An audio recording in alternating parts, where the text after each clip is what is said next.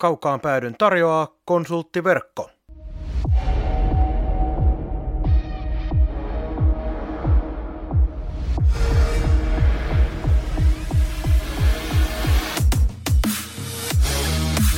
Tämä on Kaukaan pääty.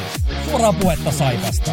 Studiossa jääkiekko-selostaja Marko Koskinen sekä urheilutoimittaja Mikko Pehkonen. Tervetuloa mukaan!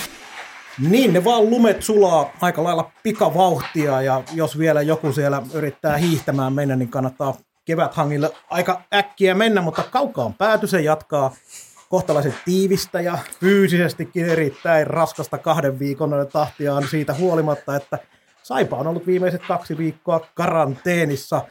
Äh, edelleenkin puhetta johtaa Marko Koskinen ja asiantuntijuudesta huolehtii Mikko Pehkonen, joka jälleen kerran naurahtaa tälle asiantuntijuudelle, mutta ei se haittaa. Ja tänään meillä on ilo, se ilo saada meille vieras Antti Juuso Ropo ja otin aika hyvän tämmöisen pienen aasin silloin huomasitko, se on fyysisesti raskasta Mikko.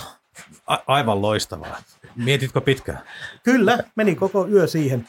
Ja tota noin, totta kai sen fyysisen raskauden tekee se, että koska me ei olla Mikon kanssa ihan urheilijoita vielä, meillä aikaa vielä on, niin nyt ollaan koronaturvallisesti maskit päässä, ja jos ääni kuulostaa tavallista huohottavalta, niin se johtuu juontajakaksikolta osalta siitä. Mutta hei, Mikko on tehnyt tähän taas niin helkkarin hyvän taustatyön, että meikäläinen siirtyy niin sanotusti kuunteluoppilaaksi ja annan tästä puheenvuoron suoraan Mikolle. Ole hyvä, ei muuta kuin pistä ohjelma käyntiin. Ensinnäkin tervetuloa. Kiitos, kiitos. Ihan, ihan ekana tota, tärkein asia pois alta. Välillä näkee, että Antti Ropo ja välillä näkee Antti Juuso Ropo. Mikäs, mikäs kulttuuri tässä on? Jos suoraan sanotaan, niin en tiedä itsekään. että Andix ne haukkuu, Andix haukuttaa melkein tota, suurimmassa osassa paikoista, mutta tota, varsinkin niinku Antti Jussia ja Anssi Jussia ja Kerran olin Anssi Jussi Koho jossain, jossain. Ajattelin, että kerrankin kun nimi mainitaan jossain, niin se oli Anssi Jussi Koho. Eikö toi jo melkoinen kunnianosoitus? Kyllä, just näin. Joo, mutta tuossa ollaan tänään puhumassa fysiikka valmentamisesta tai valmennuksesta ja valmentamisesta ja tietysti myös ihan, ihan fysiikasta yleisestikin urheilijoiden osalta. Aloitellaan vähän kevyemmin ihan, ihan omaa taustaa. Tota, jääpallomiehiä olet aktiivisesti jonkun kuvan on nähnyt somessa, että on jääkiekko mailakin ollut joskus ainakin junnarina kädessä. Joo, joo, itse asiassa olisikohan ollut C-junnuihin. C-junnuihin asti taisin olla Saipassa sellainen, että vähän vaihtelin ihan pikkutirjäisistä, niin tietysti Saipan luistelukoulusta siirryin sitten Veiterän mukaan ja sitten taas ala-asteella niin hyppäsin, olisiko ollut kutosluokalla takaisin Saipan mukaan ja siitä jatkoi sitten koko yläasteen, yläasteen sinne lukiopaikkeille, niin tota, muistaakseni taisi olla sitä kiekkoa ja aina oli futis se ykköslaji, niin talvilaji vaihteli siinä vähän sitten mukana, mutta sitten jossain vaiheessa niin oli niin mukava pelata sitä ja pääsi luistelemaan ja muuta, niin tuota, jääpallo tuli sitten valittua lajiksi aika myöhäisessä vaiheessa loppujen lopuksi. Futista tuli kuitenkin pelattua ykköslajin sinne niin kuin varmaan 16-17-vuotiaasta asti.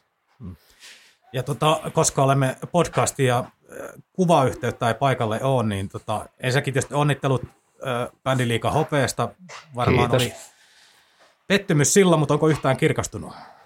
No tietenkin nyt silleen, jos se olisi ensimmäinen finaali ollut ja näin ja olisi tiennyt realiteetit, mitkä joukkuessa on, niin tota, olisi se ollut silleen niin kuin, voisi olla ylpeä näin, mutta kun tietää sen, että mahdollisuus olisi ollut todella paljon parempaa ja siis se, että kolme finaalia nyt hävitty putkeen niin kuin SM-finaalia, niin kyllä se, tota, kyllä se vähän laittaa semmoisen niin miettimään, mikä, mikä periaatteessa, mitä pitäisi tehdä toisin ja näin. Ja sitten varsinkin tuossa, kun ö, ei päästy ulos mittaamaan omaa kapasiteettia siinä, niin se on vähän, vähän semmoinen, mikä jää, niin kuin, että jää vähän niin kuin piippu. Niin se, se vähän niin kuin on se suurin pettymys tällä hetkellä. Ja kuvayhteydellä viittasin siihen, että olet tänne pikkusen toipilana tullut. Onko jääpallon vamma? Kyllä, kyllä. Aito oikein urheiluvamma. Joo. Onko se salaisuus, mistä on kyse? Sivuside repeesi tuossa ja yhdessä pelissä ja sitten tota, sen kanssa sitten leikittiin ja meni sitten ortopedille kysymään, että mitä tämän kanssa tehdään, niin se sanoo sitten ihan mukisematta, että täällä eikä itse asiassa huomenna. Ja sitten tässä on reilu viikon verran nyt linkutettu keppien kanssa ja nyt ollaan sitten kovaa vauhtia kuntoutumassa. Ennen kuin mennään Saipaan ja jääkiekkoon, niin vielä yksi, yksi jääpalloaiheinen kysymys. Olet viime vuodet mennyt vähän niin kuin vuosi kerrallaan juttuja, niin tota, onko uran jatkoa mietitty vielä? No se menee hyvin pitkälti aina. Se työ on kuitenkin meikäläisellä aina se ykkösjuttu ja siihen, siihen panostaa ja näin, että se aina riippuu tosi paljon siitä, että mikä se työtilanne on ja mi, miten niin kuin, minkälainen työkuvio esimerkiksi täällä Saipalla on nyt paljon. Täällä on, nyt meillä on Sputnik Fysion kautta niin saatiin sitten Veiterä meidän yhdeksi asiakkaaksi ja sitten saatiin myös tota, sitä kautta niin saatiin tavallaan itselleen vähän, vähän sitä hengähdysrakoa sinne iltoihin, että ei välttämättä ihan joka ottelutapahtumassa ollut mukana ja saatiin ja jaettua vähän vastuuta myös tuossa fysiopuolella, niin tota, se helpottaa sitten sitä kautta. Se on vähän kom si kom saa, että katsotaan aina, tosi kiva se on pelata, tosi kiva se sitä niin kuin harrastaa, mutta on se aika, on se aika rajua hommaa lähteä tuosta aina 12 tuntia viettää kisapuistossa ja sitten illalla kotiin. Kyllä siinä ei tee enää mieli niin kuin välttämättä urheilua katsoa tai sitten seurata mitään, kuunnella mitään pukukoppiläppiä enää sitten niin kuin koti, kotimatkalla. Ei, sen, sen suhteen. Niin. Sitten kun sinne lyödään keskelle, keskelle kiireistä aikataulua vielä joku sopiva Oulu ja Porin reissut, niin tota, Just siinä näin. ei tarvitse miettiä, mitä vapaa-ajalla tekee. Joo. Pari vuotta sitten itse asiassa oli sellainen, sellainen reissu, että lähin tota, lähdettiin Saipan kanssa muistaakseen, olisiko ollut Vaasa ja Pori, siitä lähin sitten Saipan A-junnujen kanssa Tampereelle. Tampereelta hyppäsin junaamilla ja hyppäsin siitä sitten Veiterän matkaa Jyväskylään ja sitten Jyväskylästä pelattiin Veiterän peliä siitä Helsinkiin ja sitten, sitten tota seuraavana sunnuntaina pelin jälkeen illalla takaisin istahin siihen koiran kanssa sohvalle ja mietiskelin, missähän tuli käytyä, kun monta eri kaupunkia ja hirveä tohina päälle. Ja se on kuitenkin, oli sitten, oli sitten peli niin kuin tuossa laaja toisella puolella tai sitten itse pelaajana, niin kyllä se aika semmoinen intensiivinen, intensiivinen päivä on kuitenkin, että kyllä siinä on välillä aika, aika puhki kuitenkin tälleen niin kuin mentaalipuolella varsinkin niin kuin ennen kaikkea just, että sitä ajattelin, että vapaa päivä, pelipäivä ja näin, mutta kyllä se siihen latautuu kuitenkin ihan sen verran, että ei siitä välttämättä ihan täysin semmoista rentoutumisvapaa päivää saa. Tota, jos en ole väärin muista ja muista asioita, niin tota, alun perin tuli A-nuorten mukaan, tai nykyään puhutaan U20, mutta A-nuoret, niin Kyllä. sieltä Saipaura lähti. Kyllä, kyllä. Itse asiassa tehtiin, tota, tehtiin opinnäytetyö silloin koulu, koulun kanssa tähän tota, B- ja A-nuorille taisi olla. Ja silloin oli ajatuksena just siinä, että Huhtala Jude kanssa oli, oli Judella harkassa e, niin kuin ensimmäisiä kouluharkkoja ja sitten sitten toi harkan jälkeen sitten niin päätettiin, okei, okay, että tässä voisi olla niin kuin opinnäytettyä aiheita niin kuin luisteluun ja näihin asioihin liittyen, koska sitten taas luistelu itseensä kiinnostaa, niin sitä on myös mukava niin kuin lukea ja tutkia ja miettiä, että mistä tämä homma, homma niin kuin juontaa juurensa ja siitä sitten pikkuhiljaa ajatus jalostui, että okei, tuossa olisi vähän niin kuin esimerkiksi kurssien kautta, että okei, tuossa olisi vähän harkkapaikkaa ja tuossa voisi tehdä yhden kurssin vaikka aamukana tonne ja sitten pääsin lähtemään pelireissuille mukaan ja sit, siitä kautta se sitten niin kuin lutviutui, että autoin siinä vähän ilmaiseksi ja sitten, sitten niin sanotusti työpaikka aukeni sen jälkeen. Joo, ja tota, tällä hetkellä oot, oot liikan mukana. Voiko sanoa, että vastaat fysiikkavalmennus vai mitä tämä virallisesti menee? No joo, va- vastaan fysiikkavalmennus. Totta kai me, meitähän, sitähän tehdään aina, tiiminä. Sehän on, sehän on niin kokonaisvaltainen asia. Että ei, ei siinä ole, niin en näkisi sitä, että mikä fysioterapia tai mikä niin kuin fysiikkavalmennus tai vastaava. Että totta kai siellä on niin kuin tietty asia, mistä vastataan, mutta sitä jaetaan, sitä, se tehdään, ne päätökset tehdään kuitenkin niin kuin silleen yhdessä. Että se on se koko, kokonais, niin kuin, silleen saa parhaimman niin kuin tuloksen silleen, että ei tehdä sitä eriytettynä, että okei, että tuolla tehdään voimaharjoitteet ja tuolla tehdään jääharjoitteet tai tuolla tehdään jotain huoltavat harjoitteet tai muuta, vaan kaiken pitää kuitenkin niin kuin sointua yhteen sellainen, että se niin kuin on isossakin kuvassa järkevää.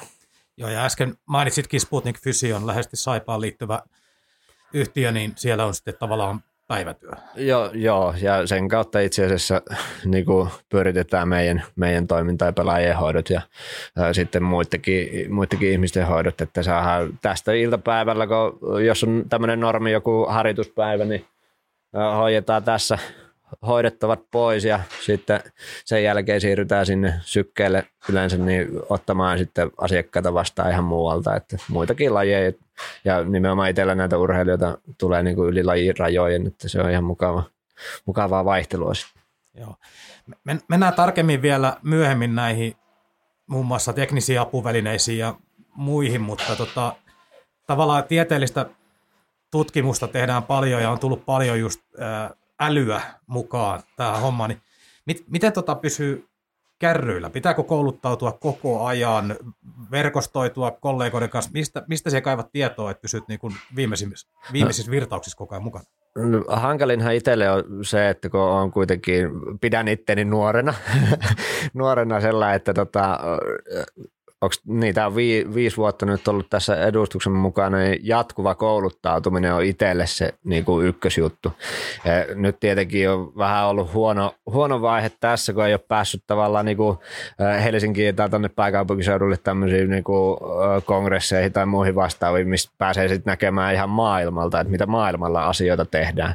Niin se on ollut ehkä sitten vähän huonompi homma, mutta nyt myös nämä etäopinnot on mahdollistanut sen, että nyt taas 30 opintopistettä tulee varmaan ensi viikolla taas plakkari yksi vuoden mittainen liikuntalääketieteen tämmöinen AMK-koulutus saadaan tehtyä, tai saadaan se on itse asiassa jo tehty, mutta arvostelua vaille valmis. Niin nämä on oikeastaan itsellinen henkireikä ja se, mistä sitä motivaatiota ja uutta tietoa, tietoa saadaan, mutta oikeastaan se tietty, tietty homma pitää myös muistaa siinä, että yksi tieteellinen julkaisu tai tieteellinen tutkimus ei myöskään muuta koko niin kuin kliinistä tämmöistä kokemusta tai muuta vastaavaa. Jos joku, joku, nää, joku sanoo, että joku asia ei välttämättä toimi, niin okei, se ei välttämättä toimi, mutta se pitää kuitenkin muistaa, että jos siitä on nähty kliinisessä työssä hyötyjä, niin miksi sitä ei sitten käyttäisi otetaan vaikka joku teippaus tai muuta, muu vastaava, niin todella paljon menee ristiin niin kuin tieteelliset näytöt ja muut vastaavat. Ja mikä se, mikä se niin kuin niiden, niiden tota, tuo, tuo, tuo lopputulema onkaan, niin se on aika hyvä kysymys. Kaukaan pääty. Podcast, joka ei kumartele, vaan jolle kumarretaan. Harrastelija kuntoilussa sun muussa, niin tuntuu siltä, että aina – vähän väkisinkin niin keksitään uusia lajeja tuonne kuntoilijoille ja sun muuta. Onko ammattipuolella mitään sellaista, että välillä tuntuisi, että tuodaan jotain uusia asioita sen takia, jotta saadaan uusia asioita, vai onko, se, onko kaikella aina merkitys uusiin asioihin, kun mennään? No Minusta tuntuu, että nykyään tuo sosiaalinen media ja tuon, se näyttää sen ehkä enemmän sitten tämmöisen niin kuin harjoitus, harjoituspankin ja harjoituskikkailujen kautta. Eli tehdään, niin kuin, tehdään jotain ihan uskomattomia liikemalleja tai seisotaan, jos otetaan esimerkki, että se seisot bosupallon päällä, tämmöinen siis puolipallo, mikä se seisot sen päällä ja teet jotain soutuliikettä, ja sitten sanotaan, että tämä on toiminnallista harjoittelua e- esimerkiksi. Tämä on mielestäni hyvä esimerkki. Taisi tulla joskus kouluaikana jostain vastaan. Niin jos ajatellaan sitä toiminnallisena harjoit- harjoituksena, niin se on toiminnallista harjoitusta siinä vaiheessa, jos siellä haluat olla hyvä bosupallon päällä soutaja. e, e, e, eli siis se, se just niin kuin mennään sellaisiin asioihin, mille ei loppujen lopuksi ole, niin kuin, okei, okay, sille on jossain vaiheessa ehkä paikkansa, jos tehdään jotain niin tiettyä kuntoutuksen aluetta tai jotain aivo, aivovauri, tai aivotärähdyksen jälkeiskunta, joku tämmöinen niin asia, missä halutaan tehdä joku ihan täysin poikkeuksellinen juttu, mutta niin kuin liikaa mennään semmoiseen hifistelyyn, mistä ei loppujen lopuksi ole niin kuin hirveän hirveän paljon hyötyä. Eli äh, tämmöinen kaveri kuin Tim Gabbett, se kertoo, äh, hän on tämmöinen performanssikonsultti, taisi olla, taitaa olla niin kuin Australiasta lähtöisin ja tehnyt erittäin isojen niin kuin seurojen kanssa, Barcelonat ja Lakersit ja muut vastaavat, niin niiden kanssa töitä, niin se sanoi sano, yhdessä kongressissa, että tämmöisen yhden prosentin harjoittaminen, niin okei, sillä on paikkansa, mutta se on niin kuin prosentin harjoittaminen. Eli jos se kikkailet jollain ihan ihan hulivili jutuilla, niin se on ehkä yksi prosentin mahdollisuus, että tämmöinen liikemalli vaikka sattuu pelissä. Ja sitten sen yhden, niin kuin, kannattaako sinun panostaa siihen yhden prosentin mahdollisuuteen sinun harjoittelusta 90 prosenttia. Että siis, niin kuin se, se suhde tavallaan siihen todennäköisyyteen on todella pieni. Kun se kuitenkin niin kuin ihmisen fysiologia ei muutu ja kuormitusfysiologia silleen niin kuin oma käsityksen mukaan se on aika silleen vakio, vakio tietyllä tavalla, että sitä kuormitetaan tietyllä tavalla ja sen annetaan levätä tietyllä tavalla, niin tämmöinen turha kikkailu välttämättä, niin se voi olla vaan, että mikä ajattaa sitä tavallaan harjoittelun väärää suuntaan. Tuleeko nämä, ne varmaan on toi personal trainer ja fysioterapia ja kaikki tällaiset näin, ne on kuitenkin varsinkin nykyään sosiaalisen median myötä aika kilpailua, kilpailtua alaa, niin tuleeko se sitä kautta sitten? No se voi, voi olla kyllä, että se, se niin kuin, paljon, todella paljon tota, sitä sisältöä sinne tuotetaan ja sen hyvän sisällön tämmöinen niinku seulominen sieltä on sitten tietenkin itse katsoa todella skeptisesti välillä, että niinku mikä, mikä nyt on järkevää ja sitten taas jos löytyy jotain tosi hyviä juttuja, niin sitä onkin okei, okay, tässä onkin, niinku, tämä onkin ihan mielenkiintoinen homma, että tähän pitääkin tutustua paremmin. Sitä kautta tietysti oppii myös itse lisää, että tavallaan, että koppii tavallaan seulomaan sitä tietoa ja miettii, on vähän skeptinen tiettyihin asioihin, niin oppii sitten ajattelemaan myös asioista vähän uudella tavalla.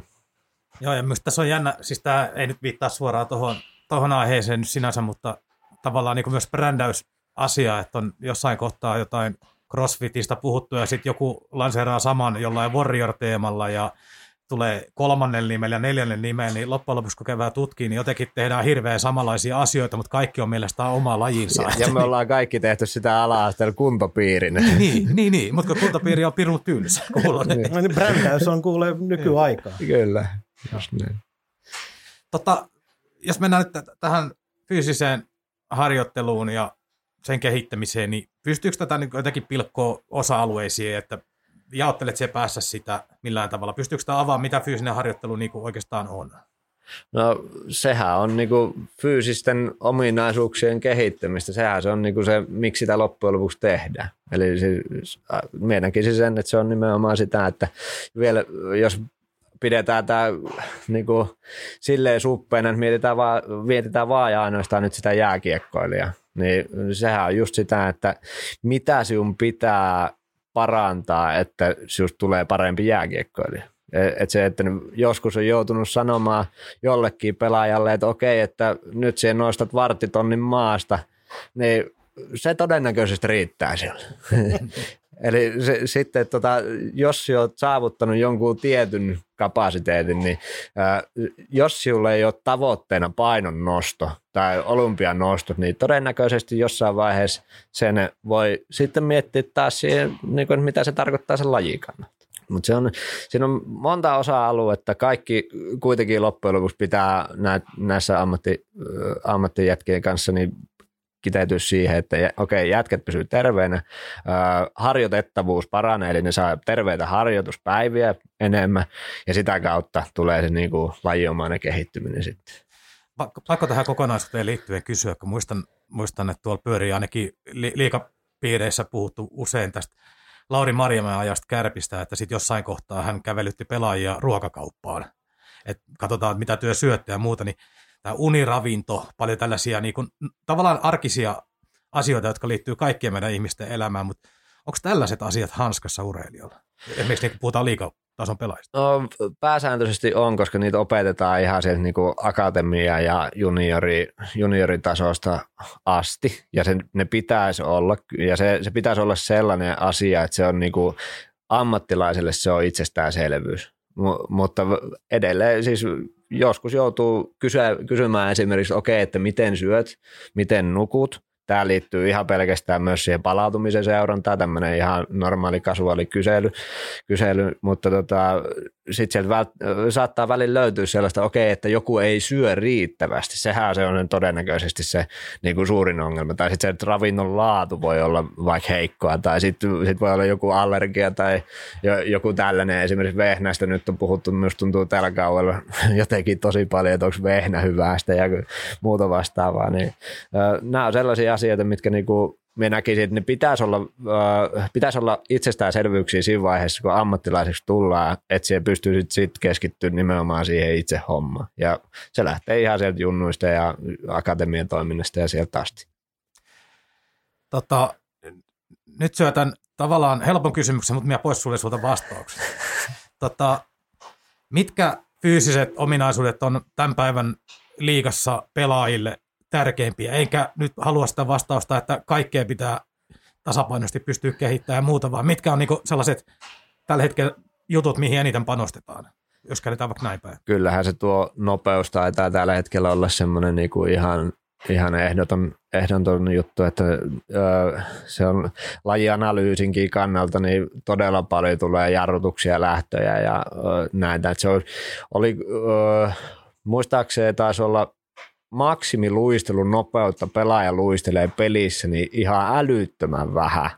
Et se pyörii, keskinopeudet pyörii siellä, siellä niinku tosi paljon alempana, mutta sitten taas siellä on sitä vääntämistä ja sitä niinku nopeita lähtöjä, käännöksiä ja näitä, niin se, niitähän tulee niinku todella todella paljon.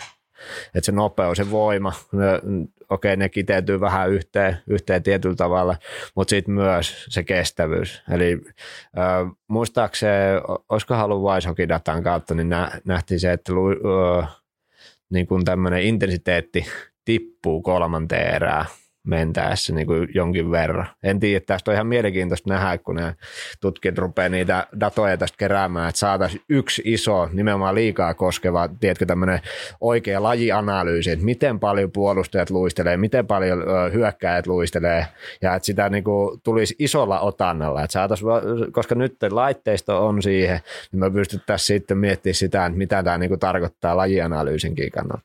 Mutta ihan pelkästään niin kuin, tälle harjoitukselle täydellisesti, niin kyllä se nopeus, kestävyys ja voima, kaikki, kaikkihan siellä on ne niin kuin, on tylsä vastaus, en saanut ehkä vastata näin, mutta jos joku pitäisi... just sanoa, että vaikka erikseen kiesit, niin kaikki. joo, joo, joo, joo, joo, me ymmärretään, mutta, mutta äsken viittasit taas toisessa kohdassa mm. tähän asiaan, mikä me oli seuraavana mielessä, niin itsekin muistaa hyvin, hyvin takavuosilta, kun tuolta löytyi pukukopeista näitä ladonovia, jotka nosti suurin piirtein puoli Lappeenrantaa ilmaa ja sitten ne ei liikkunut kentällä mihinkään, niin sen on itsekin huomannut tuossa vuosien varrella, että tämä Ladonovi-osasto on hävinnyt ja tuolla on paljon, itse asiassa vähän melkein ajokoiran näköisiä kavereita, joilla on keskivartalo kunnossa ja ha, niin tavallaan hauikset ja muut on ihan maltillisia, niin tämä on ainakin yksi asia, että sitä raakaa voimaa niin, sitä, että pääsee yksinkertaisesti käyttämään enää, jos et pysy perässä. Niin, ja sitten se kuitenkin se, että halutaan ehkä enemmän sitten taas saada sellaista vähän niin kuin jäntävää ja semmoista, että miten sitä kroppaa käyttää tyyppistä harjoittelua, että niin kuin, jos siihen nostat tosiaan sen 250 niin kuin kiloa maasta ja sitten et osaa seisoa yhdellä jalalla, niin loppujen lopuksi, jos miettii luistelua, niin se yhden jalan seisonta, niin se on aika todella tärkeä osa sitä aluetta. Ja sitten taas niin kuin miettii miettii fysioterapian näkökulmasta, niin itselle varmaan, ja meillä niin tuossa Suikitimpan kanssa varmaan yleisin harjoite, mitä ohjataan, eli mistä kaikki lähtee, niin on pelkkä yhden jalan seisonta. Et siitähän niin kuin, siitä päästään siihen jalostamiseen, mitä se sitten taas tarkoittaa. Sitten taas se antaa, jos, se, jos siellä on tietty se voimakapasiteetti, mikä niin kuin riittää suhteessa omaan niin kuin kehon massaan, niin siinä vaiheessahan me päästään kehittämään sitten taas niitä muita ominaisuuksia, kun ne on riittävällä tasolla. Ville Koho tässä morjesta. Kaukaan päätö on ehdottomasti top 3 saipa-aiheinen podcast maailmassa. Otit tuossa noin tuon älykiekkodatan mukaan nyt tähän keskusteluun, ja sitten onko se nyt toinen täyskaus, kun niiden kanssa ollaan meneillään. Onko ne ehtinyt Saipan, Saipan kohdalla muokata jollain tavalla fyysistä harjoittelua? meillä on itse asiassa Pusan Heikin kanssa, Heikki on auttanut tuossa datankeruussa sen verran, meillä on nyt tältä kaudelta, niin taisi olla kaikki pelit, kaikkien pelien luistelumatkat, keskinopeudet, ja niin kuin maksiminopeudet on niin kuin ylhäällä diagrammina. Ja ne kuuden pelin jaksoissa käydään pelaajille tai katsotaan sitä, seurataan, että mitä on tapahtunut, verrataan vähän peliaikaa, nähdään sitä, että miten se, niin kuin, miten se peli niin kuin, miten, minkälainen niin kuin nousujohdanne siinä on. Eli et ylipäätään sitten tehdään semmoinen iso kuva myös, mikä, niitä katellaan vähän, että okei, että nyt sä oot harjoitellut näin ja näin ja näin. Sinun äh, maksiminopeus on vaikka pikkusen kasvanut, sitten taas toisaalta saattaa olla, että jossain pelissä näyttää siltä, että okei, että nyt tästä näyttääkin, että okei, maksiminopeus on vähän tullut alemmas, mutta se on luistellut, niin kuin, luistellut paljon nopeampaa ja keskinopeus on noussut. Eli se on, se on aina todella vaikea tietenkin niin kuin vertailla pelien välillä, koska aina vastustaja myös vaikuttaa siihen, mutta se on ihan – ihan mielenkiintoinen maailma, minkä se antaa niin kuin tohon, niin taustalle hyväksi työkaluksi. Näkee sitä vaikuttavuutta ja näkee sitä, mihin suuntaan ollaan menossa. Ja sitten se pitää tietenkin verrata siihen tunteeseen, että jos joku tuntee sellainen, että okei, tänään olikin, tänään oli niin teräsyönnillään ja sitten katsotaan, että okei, no sen näköjään luistelit tuossa toisessa erässä, niin paukutit 38 kilosaa tunnissa sen yhden takakarvauksen siinä, niin ihan hyvä, hyvältä näyttää. Sitten taas joskus, jos tuntuu siltä, että okei, että ihan huono fiilis, ja huono fiiliksen seurauksena okei, että oot luistellut kilometrin vähemmän kuin keskimäärin viime, viimeisissä peleissä ja aika on sama, niin että no okei, mistä johtuu, että onko siellä kestävyyspuolella jotain, mitä pitäisi ottaa huomioon tai muuta, että nämä on niitä, niitä juttuja, mitä mielellään niin jalostetaan vielä lisää. Toi kuusottelu kuulostaa näin ulkopuoliselle aika kuitenkin lyhyeltä jaksolta, kun miettii sitä, että miten tosiaan erilaisia pelejä voi olla. Onko se riittävä kuitenkin tuommoisiin suuriin linjoihin, niin no, sanomaan, että missä mennään kauden sisällä? No se on ehkä, se tulee myös siitä 60 pelistä, että siitähän lähdettiin, että se jaettiin niin kuin 10 jaksoa ja sit sitä kautta niin kuin, että antaa mahdollisuuden myös reagoida, jos jotain tarvetta tulee. Ja nyt varsinkin tämähän on ollut ihan erittäin mielenkiintoinen kausi sillä, että yhtäkkiä pelataan, niin kuin, ekan pelataan niin kuin kertaviikkoa, sitten vähän aikaa, vähän aikaa niin kuin, rauhallisempaa ja harjoitellaan tosi kovaa, ei tiedä oikeastaan pelikuormasta mitään, milloin tyyli pelataan ja sitten yhtäkkiä paukutetaankin monta viikkoa putkeen, niin kolme pelin viikkoja. Et se, se on niinku, sinällään vaikea vertailla, mutta jos esimerkiksi kuvitellaan, että olisi normaaleja kausia, missä on niinku normaali pelirytmitys, niin uskoisin, että ihan hyvä, hyvä, hyvä niinku vaihtoehto tai niinku mahdollisuus sille. Joo, ja tuohon itse asiassa viittasitkin ja, viittasitkin ja on tota, mielenkiintoinen aihe. Muistan, jos vaan vanha ei saa muistella, kun on vanha ihminen, niin tota, aikanaan kun Olli Malmivaara tuli Saipaan, niin tota, muistan, muistan, kun hän oli ensimmäisen kesä ollut täällä, niin hän oli tosi innoissaan siitä, että täällä on niin kiva harjoitella kesällä ja kysyin sitten, että mistä, mistä se johtuu, niin sanoi, että Heillä jokereissa oli se systeemi, että kun valmentaja tykkäsi juosta, niin siellä juosi isot ja pienet ja nuoret ja vanhat ja kaikki veti sitä pururataa. Eestaas, kun kausi alkoi, niin aivan tukossa. Hääkin oli iso ukko iso ukko, ja hän tuli Lappeenrantaan, niin täällä jaettiin ensimmäiseksi niin pelaajia ryhmiin, ja alettiin sen jälkeen miettimään, mitä mikäkin kanssa tehdään. Nythän tämä tekniikka ja kaikki muu kuulostaa siltä, että ei tarvitse miettiä edes pelkästään ryhmiä, nyt voidaan niin puhua oikeasti jo yksilöistä. No, no joo, se, se on kuitenkin niin kuin, äh, pelirytmi ja jos miettii kauden aikaista toimintaa, niin pelirytmihän on kuitenkin suurimmalle osalle sama.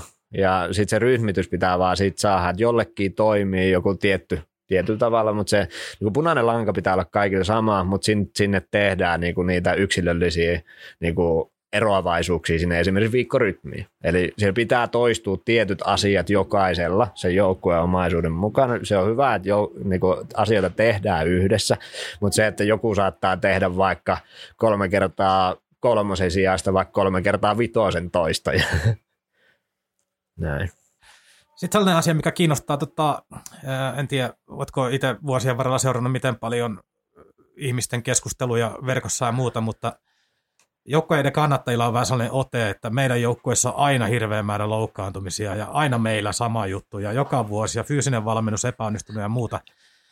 Miten te pureudutte näihin vammoihin? Tuleeko teille sellainen, tietysti aktiiviseuranta on joo, mutta tuleeko teille esimerkiksi niinku säännöllisin väliajoista pysähtyminen ja käydään luokittelemaan, että okei, toi oli vaikka joku iskuvamma ja toi on ehkä voi vaikuttaa harjoitteluun tai rasitukseen johtuvaa tai mm. muuta. Miten työ niin käytte läpi tätä vammajuttua? Meillä on ihan tuommoinen vammarekisteri, missä on, mihin luokitellaan, tota, se on tämän itse asiassa Tuomisen Markun, Markun tekemä tämmöinen, taisi liittyä hänen väitöskirjaan jollain tavalla myös, että sinne syötetään, se on selainpohjainen tämmöinen, sinne syötetään pelaajien tietojen mukaan niin kuin tietenkin nimettömänä, mutta loukkaantumiset kaikki, että missä erässä on tehnyt, onko ollut visiiriä, onko niin kasvavamma ja, tai mihin kohtaan on tullut ja minkä asteinen vamma ja kaikki muita, muita näitä, niin ne on, niin kuin, se, on, se on kuitenkin seurannassa koko ajan koko ajan silleen, että, ja sitten tietenkin, jos tulee sellaista, että epäillään, että tämä on harjoittelusta johtavaa, niin totta kai siihen pitää reagoida.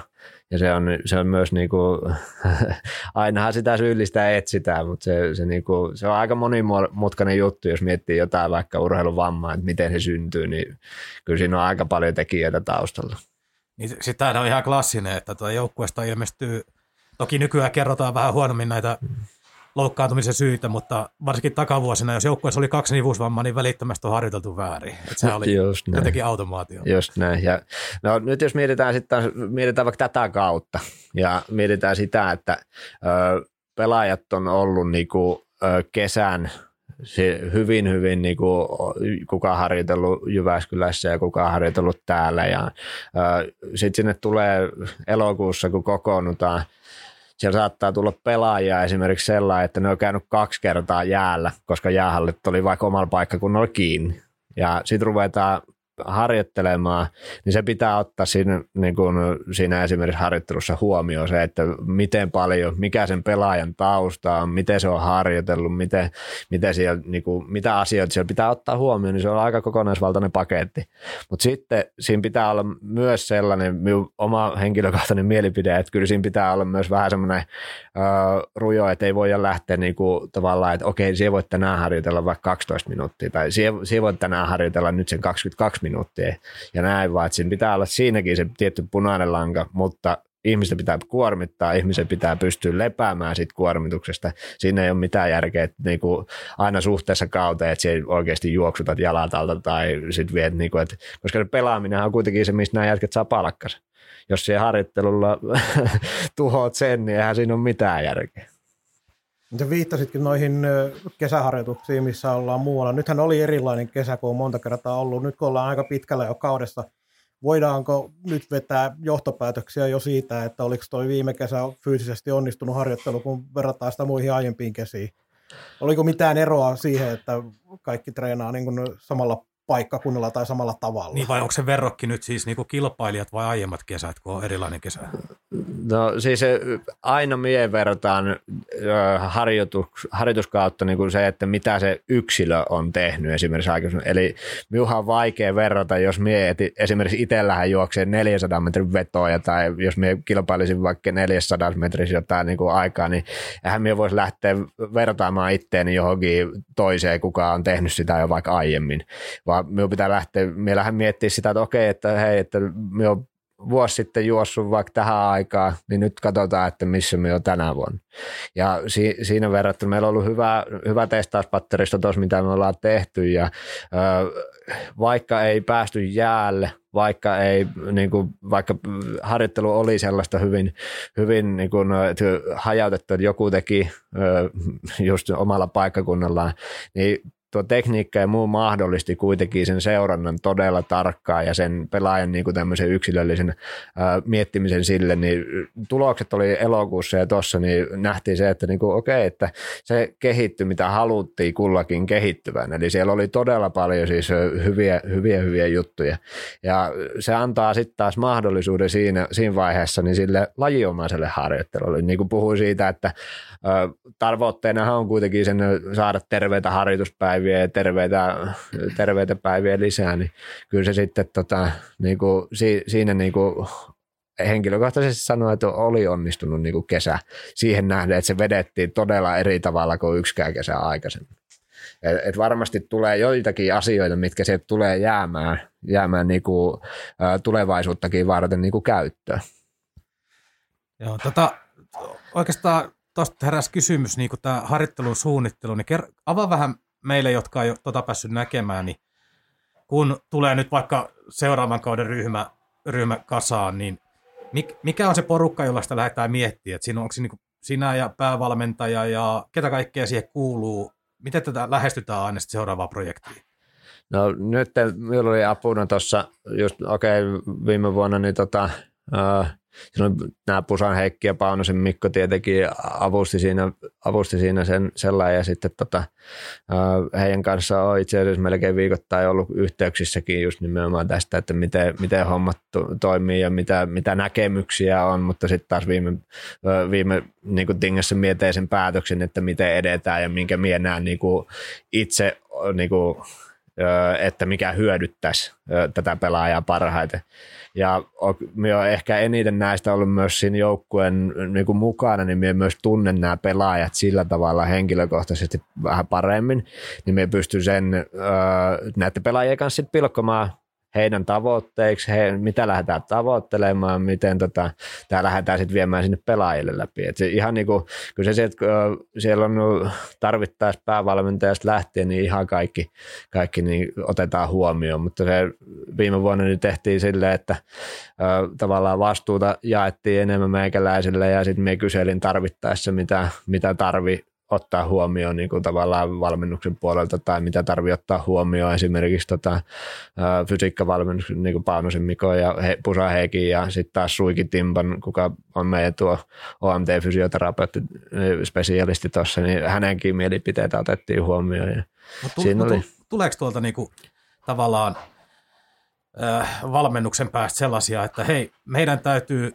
olla parempia kamppailijoita ensi vuonna, että me voidaan enää jatkaa näin. Niin tule, tuleeko tällaisia suuntaviivoja ja sitten annetaan pallo, että ke, ke, teet tälle jotain? Siis no, onko olemassa tällaista? No niin, varmasti. Mulla oli sama kysymys oikeastaan mielessä, että vaikuttaako se pelikirja, mistä puhutaan edelleenkin paljon ja niin kuin pitääkin puhua, vaikuttaako se kuinka paljon yksittäisen pelaajan treenaamiseen fysiikkapuolella?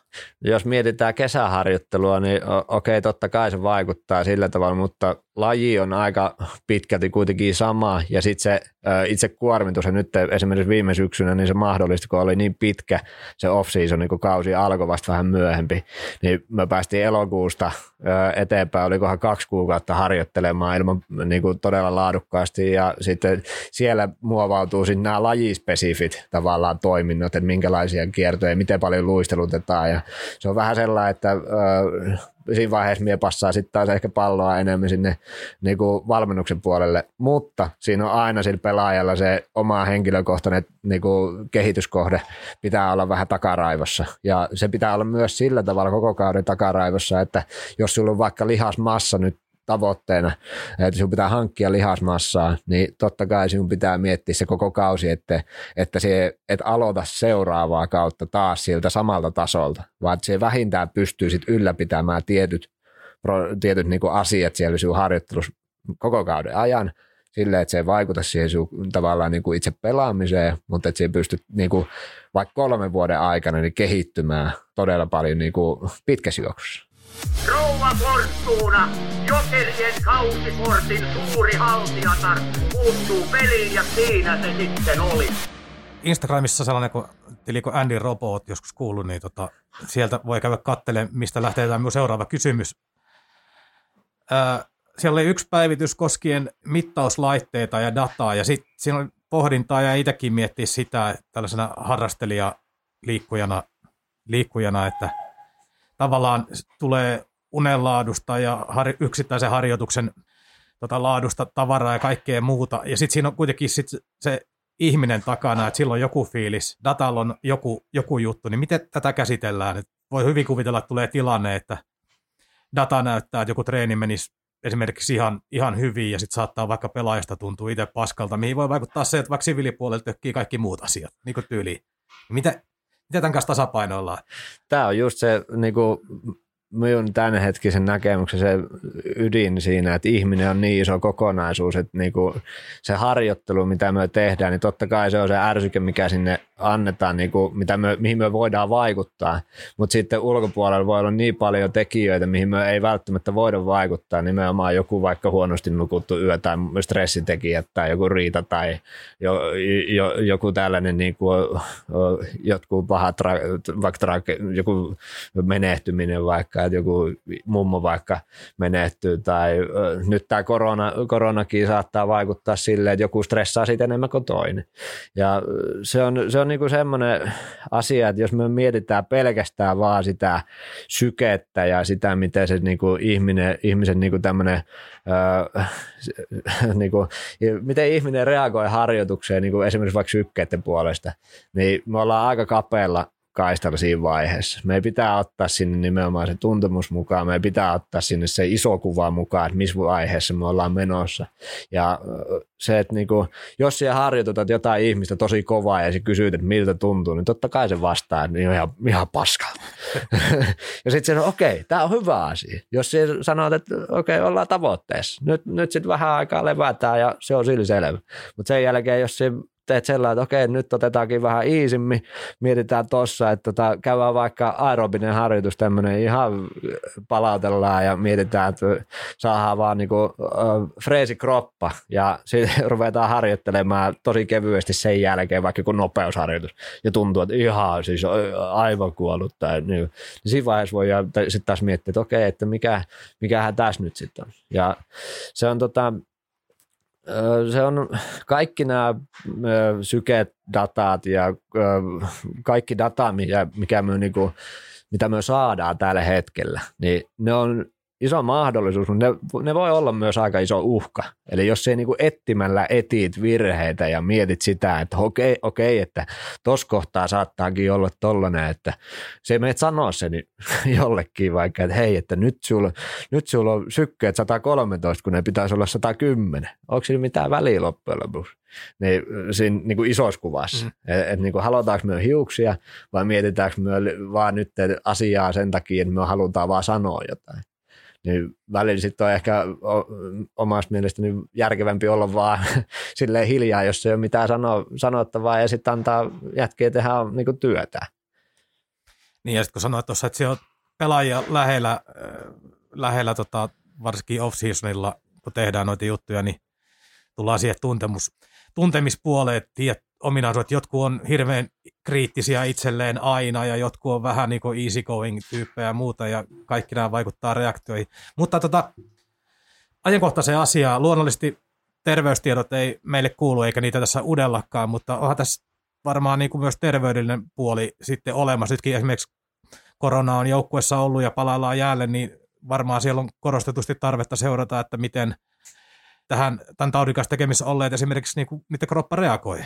Juuri näin, ja siitä on paljonkin tullut niinku, ehdo, niinku ehdotuksia ja mietteitä, että siinä on tietyt riskitekijät, kun ruvetaan, jos sulla on oireinen tauti ja muuta, niin kun ruvetaan harjoittelemaan, niin siinä on tietyt riskitekijät, mitkä pitää ottaa huomioon, ja se on semmoinen asia, mistä me saadaan todennäköisesti niinku tietoa, että miten olisi pitänyt toimia vasta joskus vaikka viiden vuoden päästä, tai sitten kun niinku tu, tulee pitkä seurantaa ja tulee enemmän, ja enemmän tapauksia ja tu, sitä tutkitaan enemmän, niin sitten sit me voidaan vasta sanoa, että miten se olisi pitänyt tehdä.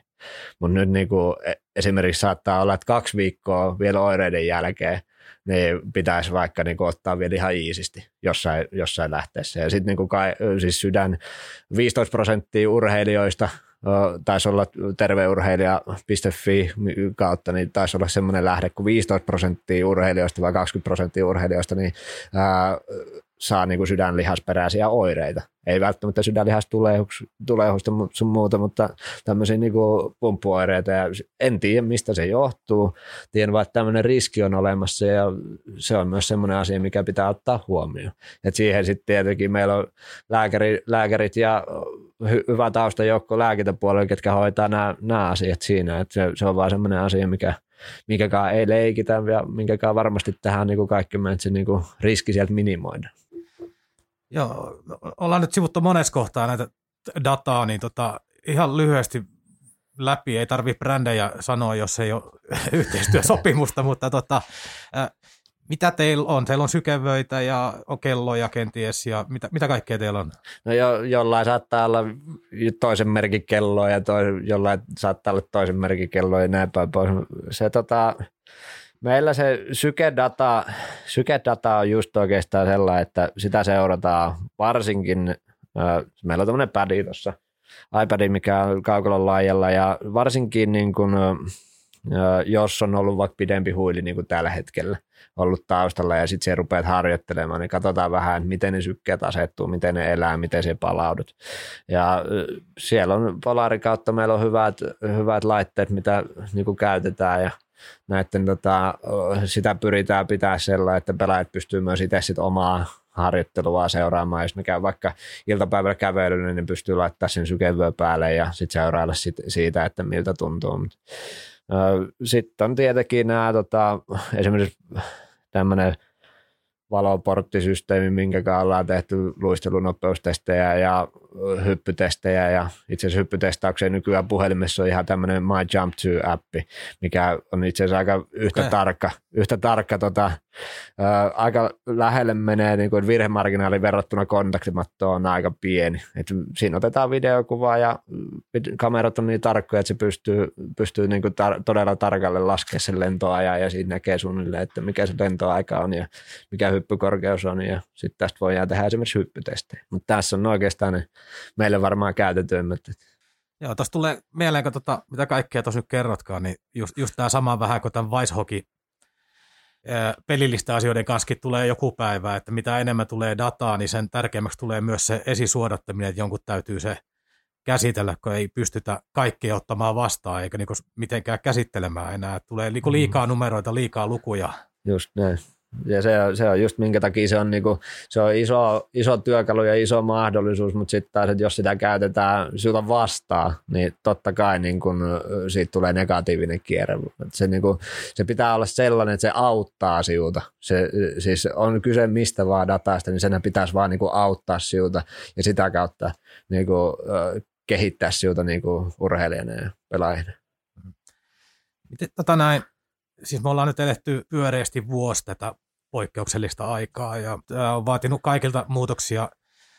Miten, miten sun mielestä pelaajat on käsitellyt tätä juttua, tämä harjoittelun muutokset, sitten tähän tulee pelien epärytmisyyttä, tullut tällä kaudella taukoja peleihin, kaikkea tällaista, niin miten paljon näet tällaista stressiä tuolla ja onko sä niin pysynyt ylä, yläkerta niin tavallaan kunnossa, koska tämä on ihan tavan kansalaisillekin ollut piru haastava aikaa, että välillä ahistaa enemmän, välillä vähemmän. Miten tämä ammattiurheilijoilla on sinun mielestä mennyt?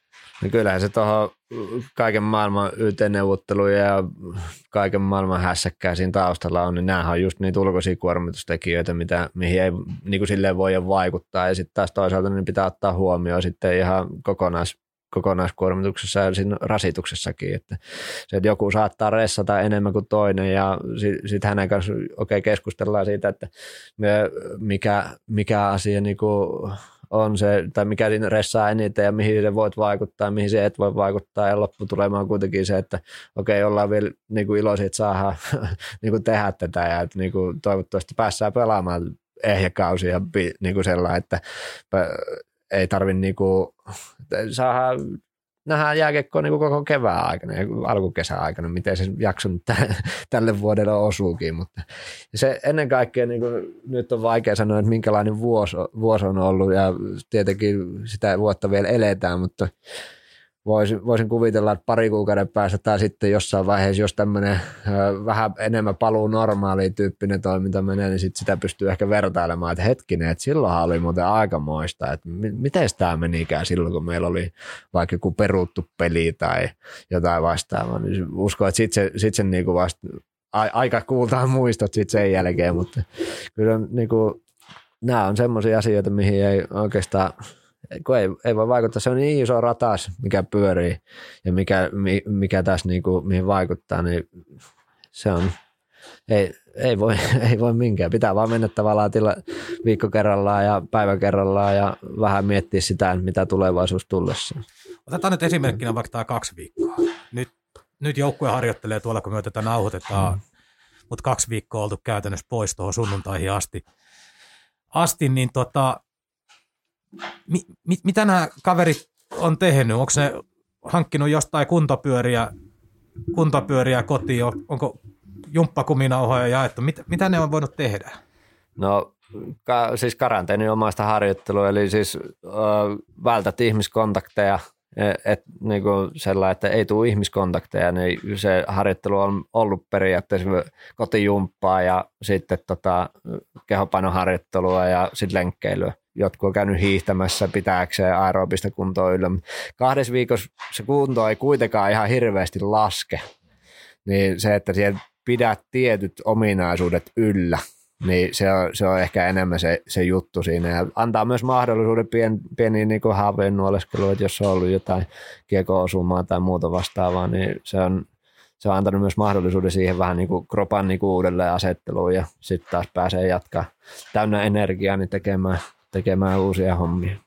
Tämä aiheuttaa, aiheuttaa sitten toisenlaisia haasteita taas, mitä tälle kaudelle tullut peliruuhkat. Tuolla väännetään neljää peliä mikä se on Marko lyhin aika, kuusi päivää? On ollut joillakin joukkueilla, on ollut viiteen päivään neljä peliä Joo. mielestä. Että. Joo, meillä olisi ollut se silloin nimenomaan sillä viikolla, kun jäätiin karanteeni, olisi ollut tiistai, keskiviikko pelit ja sitten perjantai, lauantai olisi ollut pelit. Se olisi ollut, ei päästy sitä toteuttamaan, mutta siinä, siinä on aikamoinen rupeama kuitenkin kaikkinensa. No mitä, mitä silloin tehdään? Tota, otetaan aamu ja pelataan peli, mennään joukkosidonta paikalle seuraavana päivänä jalat auki ja rukoillaan, että jaksetaan keskiviikkona. Mitä, miten sellainen hoidetaan?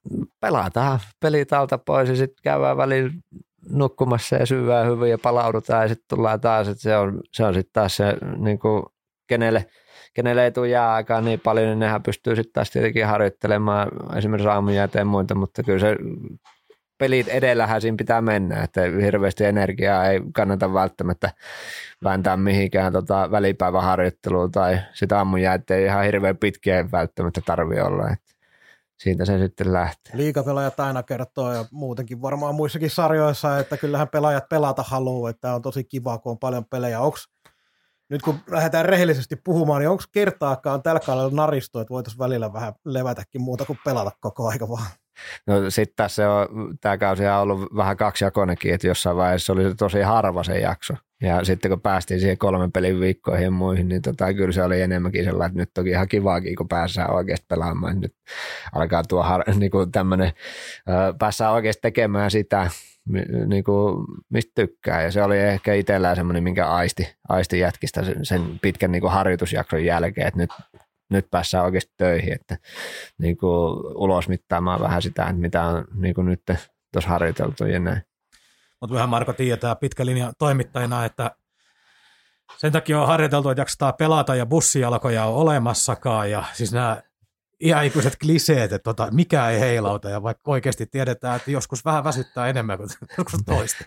Ihmisiä tässä kuitenkin ollaan, että se on, niin se vaikuttaa, kaikki vaikuttaa kaikkeen. Ja sitten sama, sama, että voittopelin jälkeen on kevyempi fiilis kuin tappiopelin jälkeen. Sekin on semmoinen jännä efekti. Joo, voittamisesta saa kummasti virtaa. Kyllä, just näin.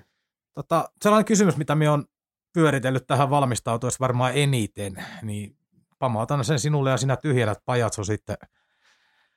joka kesän lopuksi me kuullaan eri joukkoilta, että on harjoiteltu enemmän kuin suurin piirtein ikinä, ollaan paremmassa kunnossa kuin ikinä ja niin poispäin. Tätä mantraa, mitä pelailta tulee, mutta niin ihan suora kysymys, pystyykö fysiikkatreenillä, jos verrataan nyt liikan sisällä, niin pystyykö tällä ottamaan kilpailuetua, vai onko se kysymys siitä enemmänkin, että muille ei anneta mitään etua? Pystyykö tässä tekemään jotain sellaisia toimenpiteitä, että erottaudutaan muista? No, minä näkisin, että ehkä se tulee sieltä niinku seuran sisäisten niinku kokemusten kautta myös, että ketkä menee pitkälle, pitkälle kevääseen vuodesta toiseen ja ne tietää, niiden harjoitusrytmihän on sellainen, että niillä välttämättä se kesäharjoittelukausi ei edes ole niin pitkä ja saattaa olla jotain pelaajia, ketkä ei välttämättä, ketkä ei välttämättä niin kuin reenaa tämmöistä peruskuntokautta ollenkaan. Siis se, se viikko ennen juhannusta on vi, viikon harjoitusjakso, millä se käy omatoimisen, niin kuin, omatoimisen ohjelman läpi ja sitten sen jälkeen mietitään, mietitään, että miten sitten elokuussa ruvetaan kuormittaa. Et se, on, se on myös, siihen vaikuttaa niin paljon sekin, että mitä siellä on tehty aikaisemmin ja kuka on pelannut playereita ja kuka on jäänyt runkosarjaa ja se, se yleinen rytmitys ja muu vastaava, niin se, se vaikuttaa siihen niin kuin isossa kuvassa. Mutta sitten niin tämmöinen, okei, okay, fyysinen kuormitus ei, siis tämä fyysinen tämmöinen kuormitusfysiologia ei silleen muutu. uskoisin, että hyvin paljon tehdään samoja asioita ihan melkein kaikissa seuroissa.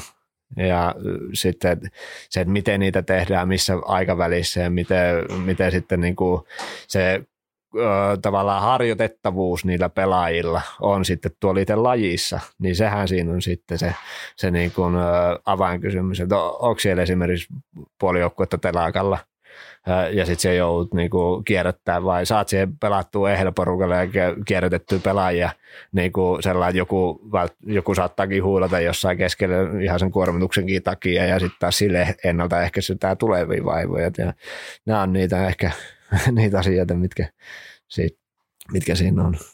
Eli kun Tappara pelaa ensimmäiset 15 ottelua ja voittaa niistä kolme ja sitten kaikki puhuu siitä, että no niin, nyt ei tällä kaudella lokkaa Tappara kovaa ja sitten yhtäkkiä huomataan, kun on kymmenen pelin jäljellä, niin ne on siellä neljän parhaan joukossa, niin tämä on tavallaan osittain se syy. No, en, en tiedä, onko se syytä vai seurausta ja vai mikä, mikä siinä on, en tiedä, mutta sen, sen tiedä, että siellä on ainakin fysiikkapuolella niin, niin paljon kokemusta, että uskoisin, että sieltä olisi, siellä niin kuin tehdään asioita silleen kuitenkin oikein. Tässä Jussi Markkanen. Kaukaan pääty. Suoraa ja joskus väärää puhetta Saipasta. Pääasia, että puhutaan. Tavallaan, tämähän on myös yksi sellainen klassikko, mitä kuulee, että tuo, no kärkiseurat, jotka on varmistanut niin hyvät sijoitukset runkosarjaan ajoissa, että siellä harjoiteltaisiin sitten yksittäisten pelien kustannuksella vähän pankkiin kevättä ajatellen, niin onko tällainen niin kuin oikea arvio vai onko tämä tällaista läpäheittoa, että kun jollain kärkijoukkueelle ei oikein kuule, niin niitä ei nyt nappaa, mutta se selitetään, että on vähän harjoitellut. No, siihen pystyy ottaa kantaa, miten, sie, miten siellä tehdään, mutta siis to, todennäköisesti niin semmoinen ärsykkeen vaihteluhan on niin kuin silleen hyvästä – niin kuin jos mietitään sitä, että sä teet vaikka kolme viikkoa, siis sä teet kolme viikkoa, kolme pelin viikkoja ja sitten sit se niin kuin neljäs viikkoa tulossa, niin kyllä sinne jonkunnäköinen ärsykevaihtelu olisi ihan tervetullut. Eli se, että joskus saattaa olla, että sinne tyrkätään vaikka pelin jälkeen vähän lisää, ja joskus saattaa olla, että sitten taas otetaan vähän pois. Ja se riippuu aina, tuntuu, että se riippuu myös pikkusen, mitä se pelaaja on tehnyt ja mitkä sen tavallaan valmiudet sille on. Että välttämättä jollekin, jollekin se toimii ja jollekin ei toimi. No, hirveän vaikea esittää kysymyksiä, kun näitä on mietitty noin paljon. ennenhän se oli selkeämpi, että siinä luki valmentajalla takavuosina, että kello yhdeksän reikä reikä tota, kimpisen pururata – tunti iltapäivällä jäällä tunti ja se oli niinku tällaista. Mm. Ja kaikki aina mukana, niin se oli meille ulkopuoliselle paljon selkeämpää ymmärtää. Mutta on siinäkin mietitty, nämä punainen lanka on ihan samalla tavalla varmaan siinäkin ollut ja niin kuin se tekee vaan sen, että nykyaikana, okei, okay, sitä halutaan korostaa sitä yksilökehittymistä ja yksilötekemistä, mutta se ei saa kuitenkaan mennä tavallaan sen joukkueen toiminnan myöskään eilen. Että se, se, pitää kuitenkin olla se joukkueen tekeminen se ykkösjuttu siinä. Sitten sit se yksilö, tavallaan mitä se yksilö tekee vaikka punttisalilla, niin se pitää olla just semmoinen tavoite, että se auttaa sitä joukkuetta sitten. Eli se, se että sä ää, ei välttämättä lähdetä nostaa kahta, 250 kilon maastavetoa, niin ei lähdetä nostaa sinne 260 kiloa, vaan ruvetaan, ruvetaan miettimään, että okei, että miten tämä siirtyisi jäälle ja miten se auttaisi niin joukkuetta sitten taas sitä kautta. Ja minulla on yksi, yksi aihe vielä, mihin haluaisin mennä, ja tota, kaikki, jotka on jääpallo pelejä käynyt Lappeenrassa katsoa tai telkkarista nähnyt, tietää, että meidän, meidän vieraalla on höyhenen kevyt luistelu ja äärettömän kauniin näköinen ja itsekin sanot, että tosi kiinnostunut ollut ja ottaa, mikä on biomekaniikka. Mm, niin, niin vai kyllä. mikä tämä hieno sana oli, niin mm. perehtynyt siihen. Onko tuolla tota, esimerkiksi tuossa joukkueessa ei tarvii nimiä nostaa, paitsi jos haluat, niin se on aina hieno. no ei, ei ole pakko. Tota, onko tuolla paljon niin revittävissä irti ihan, ihan luistelusta. Sä itse ymmärrät siitä aika paljon ja meille tietysti maalikoille katsomusta käsin, niin tuolla on hyvin monennäköistä tekniikkaa, hyvin monennäköistä kaveria, isoa, pientä, kaiken näköistä, niin pystyykö sillä puolella paljon tekemään vielä vaikka noiden ukkojen kanssa? No, pys, minä sanoin, että pystyy. Pystyy ihan, ihan silläkin, että niin joku saattaa olla, että se ei välttämättä ole sitä luistelua ää, juurikaan niin, kuin niin spesifisti harjoitellut. Ja sit se, se pitää olla kuitenkin sellainen, että sen ää, tavallaan salilla tehtävän ja tämmöisten niin hallinnan ja voiman ja nopeuden ja näiden ää, jutun, ne pitää sitten loppuviimein jalostua tuonne kentälle. Ja, ja se, okei, okay, niin kun valmentajat näistä niin kun luisteluharjoituttamisesta sitten taas ymmärtää todennäköisesti, mitä se jääkiekos vaatii vielä, vielä enemmän niin kuin nimenomaan drilliä ja muiden puolesta enemmän kuin meikäläinen, mutta se taas mie hyvin, hyvin mielenkiinnostaa niin kuin juttelen myös valmentajien kanssa, että okei, okay, että mitä tämä tarkoittaa, jos tämä nyt vaikka sirklaa tälleen, tai jos tulee vauhtikäännös, mutta sen vauhtikäännöksen aikana se vauhti vaikka pysähtyy, eikä se pääse sieltä tavallaan mutkasta ulos. Vanha kummelisketsi, että se ei riitä, että me tullaan mutkaa kovaa ja tyylikkäästi, sieltä pitää päästä myös pois. Niin tämmöisiin pieniin asioihin näihin pystyy niinku kuitenkin toistoille ja niillä vaikuttamaan. Ja sitten siinä on kuitenkin sekin, että jos jotain hiulaat jotain drilliä tuossa noin tyhjällä kaukalolla ja näin, mutta yhtäkkiä sulle heitetään siihen kiekkoja vaikka toinen kaveri, ketä, mihin sun pitää reagoida, niin niistähän ne toistot sitten kuitenkin sitten jalostuu sinne peliin. Eli pitkä matka on kuitenkin siitä jumppasalista yhden seisonnasta lähteä tekemään niitä pelissä, niitä asioita, mutta jos sitä tekee tavallaan pienten tavoitteiden kautta ja ö, se on motivoitunut tekemistä siihen, että se lähtee pali, pala palaselta menemään kohti sitä tavoitetta, niin ihan varmasti on, niin kuin, on mahdollista kehittää. Se on kuitenkin taitoisin muiden joukossa. Itsekin on nuori kaveri, niin en tiedä voiko kysyä tämän kysymyksen tässä muodossa, mutta teenpä silti onko nämä tämän päivän nuoret kiekkoilijat niin kuin, miten hyvin vastaanottavaisia, jos puhutaan nyt vaikka luistelutekniikasta, noista datoista, mistä aiemmin puhuttiin, kaikesta tästä, niin onko ne niin kuin, järjestään kiinnostuneita itse, että ne haluaa oikein janoa sitä, että ne haluaa tietää ja ymmärtää, miksi tehdään ja muuta. Onko tämä niin helppo, helppo heille syöttää tätä? Kyllä myös tuntuu, että nykyaikana, niin jos puhutaan luistelusta ja luistelun niin kuin, tekniikasta tai luistelun parantamisesta, niin jos sinä sanoit, että nyt niin kuin, tehostetaan sun luistelua tai muuta, niin kyllä se niin kuin korvat höröllä ollaan, että okei, että hei, että my, varsinkin jos pelaaja itse haluaa sitä luistelua kehittää, niin kyllä ne on hyvin, hyvin vastauttavaisia. Ja se on ihan kiva itse asiassa kuullakin, että äh, tule, joku tulee sanomaan, että hei, että minun pitäisi saada vaikka ensimmäistä pari potkua tai minun pitää vähän stoppan jälkeen niin saada, saada itsestään vähän enemmän tehoja irti, niin se on itse asiassa ihan mie, niin kuin hauska, hauska lähtökohta siihen, että okei, että totta kai mies sinulta autan. Tai näin, että, niin kuin, että se tuleekin sieltä pelaajalta itseltään, että hei, että se on analysoinut omaa tekemistä jo luistelupuolelta siihen asti, että se tietää, mikä ominaisuus sieltä luistelusta esimerkiksi, niin kuin, mikä ominaisuus siellä niin kuin tarvii kehitystä tai vähän jalostusta. Ja enemmänkin minä näkisin, että se on niin kuin kyse nimenomaan semmoisesta jalostamisesta näiden kohdalla. No, tota, voiko, tämäkin on sellainen klassikko kysymys, mutta voiko fysiikkavalmentaja olla pelaajien kaveri vai pitääkö sinulla pikkusen ilkeä? Se riippuu tilanteesta. Ja Eli, pelaajasta.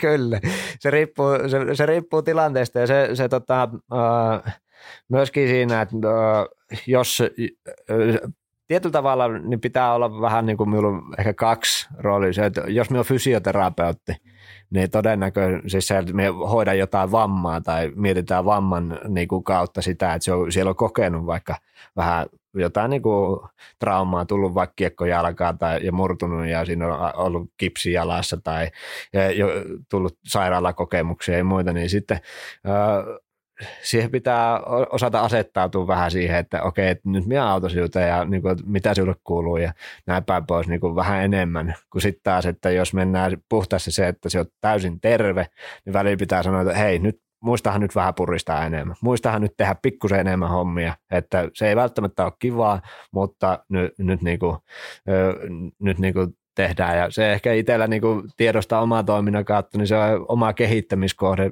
vahvasti se semmoinen niin kuin, tietty ö, en nyt sano kyrpämäisyys, anteeksi kiroilu, mutta semmoinen... Tässä on kiroiltu No niin, just näin.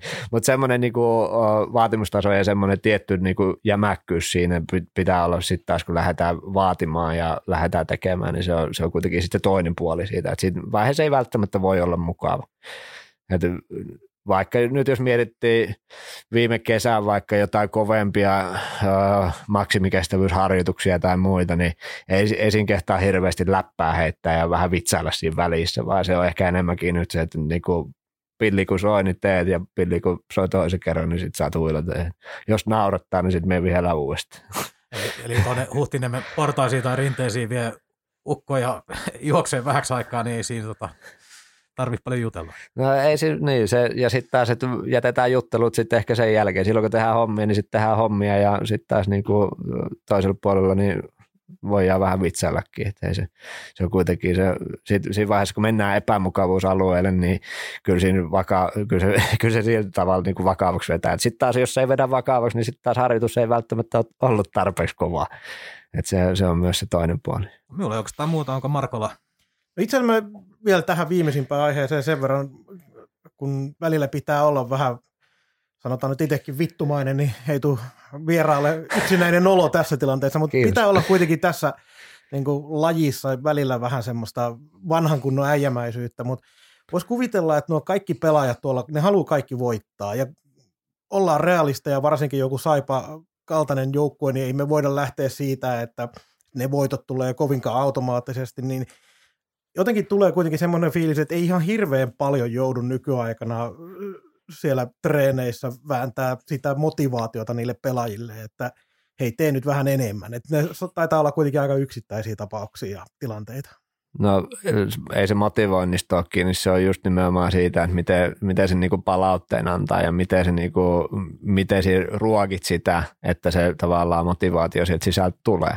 Eli just se, että niinku, jos siihen huuat, huuat, huuat, huuat ja pelkästään torut, niin kyllä siihen leipintyy ihan kuka vaan. Mutta jos siinä mietit, että okei, okay, että ö, nyt teen näin, niin hyvä, hyvä, hyvä tulee, hyvä tulee, niin kuin, että tämä varmasti auttaa. Vaikka et välttämättä päässyt nyt tänään siihen tavoitteeseen, niin okei, okay, ensi viikolla sä oot lähempänä. Sitten sä teet seuraavan reeni, niin se huuat uudestaan, että hyvä, hyvä, hyvä. Näet se nyt jo, miten lähellä ollaan. Eikä vaan sitä, että mietitään vaikka, että hei, on vähän vielä matkaa, että on vähän vielä matkaa.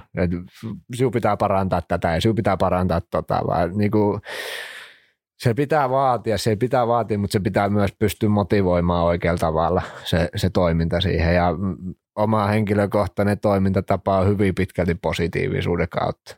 Niin, eli se ei tule kuitenkaan, ehkä jotenkin tuntuu, että se vanhan ajan meininki oli ehkä men, jopa enemmänkin sitä vielä, että nyt tehdään näin, koska minä sanon, että tehdään näin, vaan se on nimenomaan sitä, että pystytään pelaajille sanoa, että tehdään näin, koska sä hyödyt tästä eniten. Just näin. Ja sitten tietenkin niin kuin tietyissä harjoituksissa, jos mietitään jotain porrosreenejä ja muita, niin kyllä siinä mennään loppuviimeen pelkästään sillä, että koska minä sanon. että se on, niin kuin, se, on niin kuin se ulosanti. Ja sitten jos halutaan vaikka harjoituksessa, jos halutaan saada tehoja vielä irti, niin ei kerrota edes toistojen määrää, että se pelaaja ei pysty tavallaan itse säätelemään sitä, vaan annetaan vaan nyt pillistä pilliä esimerkiksi niin joku pyöräveto tai rappusharjoitus tai muuta, niin ei kerrota toistomäärää, ollaan se voi, mie kun vihellän tai se kun teet tämän, niin se teet aina täysillä esimerkiksi, tai siitä teet aina 90 prosenttisesti, että sä saat sen niin kuin, tietyn harjoitusvasteen siinä aina niin kuin, aikaiseksi. Sitten taas, niin kuin, jos miettii toista ääripäätä harjoituksesta, niin joku vaikka matalatehoinen aerobinen harjoitus, mitä, mikä ei ole mistään muusta kiinni kuin siitä, että se vaan viitit sen tehdä, niin se on sitten taas se toinen ääripää, mihin sinua ei, ei pidä huutaa, sinua ei pidä sanoa, että nyt kävele siellä, kävele sitä pitkää lenkkiä vaikka kaksi tuntia tai niin kuin, nyt palaudu, palaudu, palaudu. Jos ei huudat pelkästään palaudu, palaudu, niin siitähän tulee enemmänkin stressitekijä. Vaan se just, että niin kuin, okei, että nyt huomenna kun on vaikka vapaa tai tämmöinen niin kuin, ää, palautumispäivä, niin tehdäänkin sellainen, että käydä vaikka käppäilee, tee, tee niin kuin nämä asiat, mitä sinun harjoitusohjelmassa vaikka on. Tässä on muutama näitä liikkuvuusjuttuja sinulle vaikka lonkalle, niin tee nämä ja sitten jos on jotain vähän, jos on vähän pahaa fiilistä ja muuta, niin sitten katsotaan, mitä voidaan niin kuin, niille tehdä vaikka manuaalisesti tai niin kuin jeesata fysioterapiaa kautta. Ja kyllä varmaan tähän loppukaneettina, niin kyllähän nuo jokainen ammattikiekkoilija tietää, niin kuin, että mit, mitä, mikä se vaatimustaso tästä on. No pitäisi tietää kyllä ihan ja se, se sitten taas toisaalta niin fyysi, fyysisten ominaisuuksien kautta myös niin kuin, se on myös ehkä minun henkilökohtainen ja meidän tehtävä niin kuin taustoissa myös ohjata sitä, että, niin kuin, että hei, että tämä on se taso, mihin sinun pitäisi päästä. Esimerkiksi niin kuin jos mietitään vaikka voimatasoja tai hapeuttokykyä tai nopeutta tai muuta, että sinun pitää pystyä luistelemaan niin kuin tällä tasolla tai sinun pitää olla maksimihapeutto, ha, hapeuttokyky tältä, että siihen jaksat esimerkiksi pelata. Ja, tai että se, niinku, se kehityt sitten taas niinku tulevaa kautta ajatellen. Tai sinun pitää painaa vaikka viisi kiloa enemmän. Se et saavuta sitä ihan kahdessa kuukaudessa, mutta nyt otetaan se vaikka ensi kautta ajatellen niinku työn alle. Ja toihan on noita klassisia sitten, että jos se jää vaan tollasista asioista kiinni, mitkä saa treenaamalla, niin se on sitten aika, aika raskas setti muistella niitä kymmenen vuoden päästä tuolla jossain lä- lähikuppilaskavereille, että kyllähän minulla oli lahjakkuutta, mutta mm. niin sitten se jää sun omasta työstä kiinni. Just ja näin. on sanottu ja annettu saumat ja mahdollisuudet ja kaikki, ja sieltä vaan ottanut kiinni. Niin, ja se sitten niinku, se on, se on just näin. Ja se kuitenkin se harjoittelu, fyysinen harjoittelu ja voiman ja muun kehittäminen, sehän on niinku, minä näkisin tässä lajissa aika semmoinen helppo osuus. Eli koska se kuormitusfysiologia on aika niin kuin vakio. Sieltä pitää löytää ne tietyt asiat, mitkä niin kuin sinulle toimii ja mitkä sinun kehityskohteita on. Ja jos sinä haluat sitä massaa, niin sinä saat sitä massaa, jos sinä oikeasti teet sen. Niin kuin teet ne tietyt toistot ja syöt tietyt määrät ja niin kuin annat sille. En mieti, ja tietysti sitten taas on jotain niin kuin, geneettisiä juttuja, mitkä siihen voi vaikuttaa myös, mutta kyllä minä uskon, että se on niin kuin hyvin, hyvin helppo osa-alue, kun se ei ole tekemisestä, niin kuin viitsimisestä ja tekemisestä kiinni. Ja siihen me pyritään tietenkin itse, itse ja meidän niin kuin fysiotiimiin ja suikitimpan ja muiden kanssa, niin ää, antamaan ne avaimet sille pelaajalle, että se, niin kuin, se saa ne tarvittavat niin kuin apukeinot käyttöön. Että se on kuitenkin loppuviimeisen pelaaja, kuka itse sen työn tekee. Ei myö lähetä kenenkään puolesta niin kuin salille kyykkäämään. Tuli raskas kausi, jos. ja silti ei näe kaukalus millään tavalla, että niin, just fyysinen valmentaja enemmän kunnossa. joo, joo. Olisikin niin, fysiikkavalmentajasta tuli fyysinen valmentaja. Saisi meikäläisellekin parikymmentä kiloa lisää. Joo, aikahan me jo pikkuhiljaa aika kiitellä tästä äärimmäisen mielenkiintoisesta juttutuokiosta. Onko Mikko viisaita no, loppusanoja? No ei muuta kuin Instagramista Andy Ropoa katelkaa sieltä. Varmaan herran omastakin toipumisesta saadaan raporttia, mutta siellä on, ja oli, missä muissa kanavissa onko jotain muuta, no. mutta ainakin Instagramissa nyt on ollut tavaraa, niin käykää katsomassa. Siellä on mielenkiintoista pohdintaa, että muutakin kuin kuvia, että siellä löytyy myös tekstiä. Kyllä. Pelit jatkuu Saipalla tämän viikon torstaina. Minkälaisia aatoksiin tuota kohti, koska aika epävarmaa nyt kun maanantaina nauhoitellaan, niin ei taida vielä olla selvällä se, että minkälaisella kokoonpanolla päässään pelaamaan.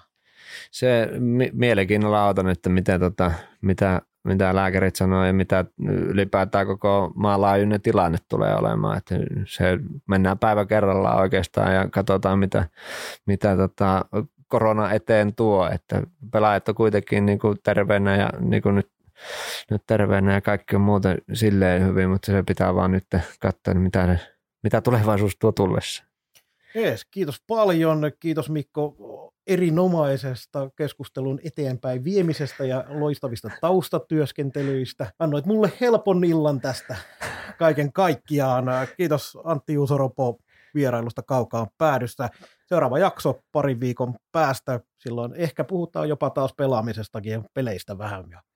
Keksitään jotain hauskaa. Kiitoksia vierailusta. Kiitos kaikille kuuntelijoille. Seuraavaan kertaan. Moi moi. Moi moi. Kiitos. Kaukaan päädyn tarjosi konsulttiverkko. Kuuntelit Kaukaan pääty podcastin. Suoraa puhetta Saipasta taas kahden viikon kuluttua.